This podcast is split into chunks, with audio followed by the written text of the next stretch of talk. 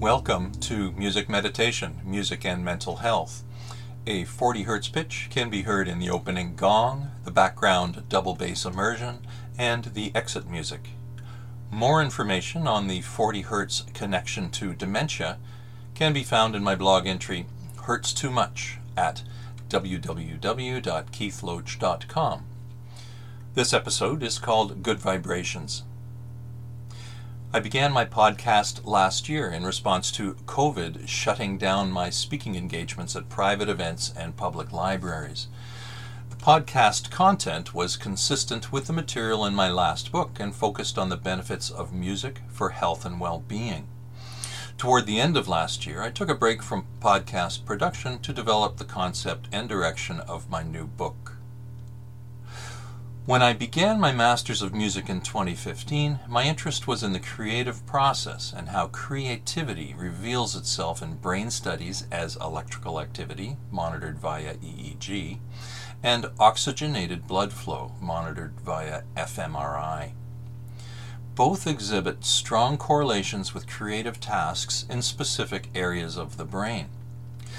My thesis ultimately examined and discussed a drop in musical creativity, specifically improvisation, through the classical era, typically defined as the period in music from about 1750 to 1830.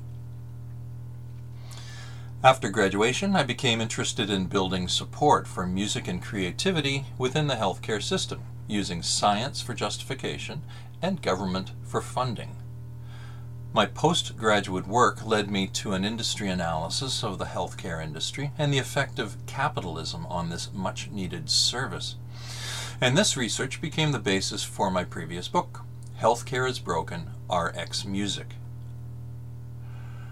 I had become frustrated by the power and longevity of the STEM movement in education, which promotes careers in science, technology, engineering, and math above all else. Its legacy is truly tragic, resulting in the removal of the arts from all school curricula. Likewise, I had become equally frustrated by the grant and loan infrastructure of the Canada Council and other arts institutions that require teams of talented writers to just organize and submit proposals.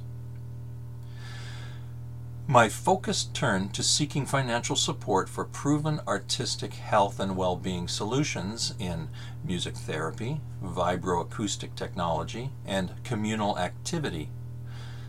The lack of government interest was disturbingly profound, which for me spoke to the momentum of the established healthcare infrastructure and the massively successful lobbying efforts for medicalization and pick a pill solutions. The status quo was working well for all industry stakeholders, except the patients. So, my revelation that government was AWOL in financial support for arts based healthcare should not have been a surprise, but again, I was frustrated.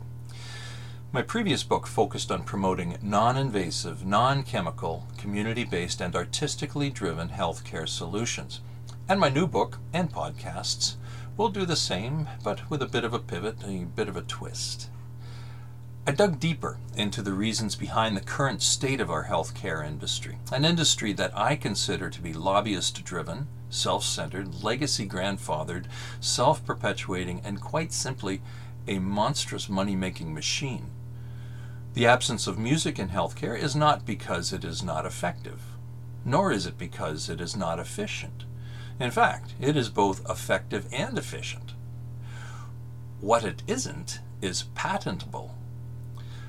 There is no pot of gold at the end of community driven arts organizations, no motivated teams of lawyers ready to fight the battle on Capitol Hill, no 17 year patent protection, no expensive marketing campaigns to medicalize and then solve non existent problems. The healthcare industry is most certainly broken, and music could be a prescription for recovery.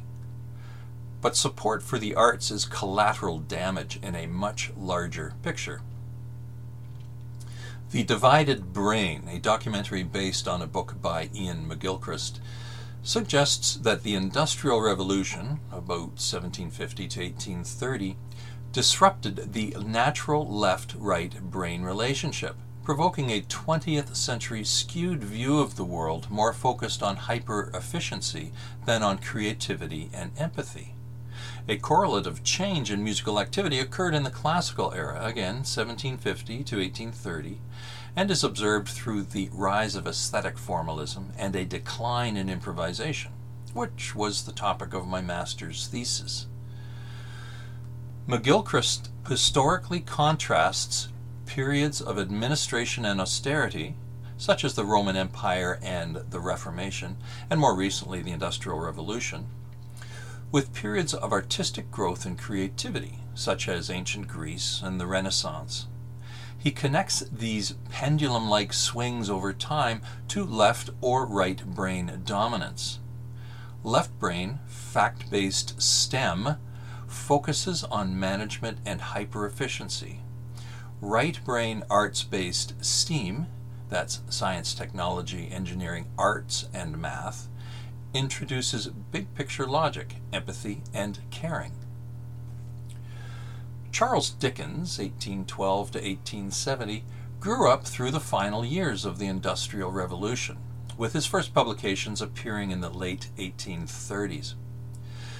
His works depict society as cruel and intolerant, dismissing any form of neurodivergent behavior as subhuman. The inability to conform to societal standards was an illness, and the proliferation of insane asylums, considered practical philanthropic institutions, was driven by efficiency and standardization. Their doors were open to the public on weekends for freak show viewings, further reinforcing the expectation requirement to be normal and fit in. Are today's elevated stress and mental health problems related to a centuries old paradigm shift? Can an issue of such systemic epic proportions even be addressed? Regardless, can music help realign our basic mental health needs? And this leads into the subject matter of upcoming podcasts and the title of my next book Good Vibrations Music and Mental Health. I will connect the dots on diverse subject material, such as brain studies, history, finance, capitalism, democracy, consumerism, pharmaceuticals, healthcare, mental health, praxial thinking, the arts, and, of course, music. Thanks for listening please visit www.keithloach.com for more information. Talk soon.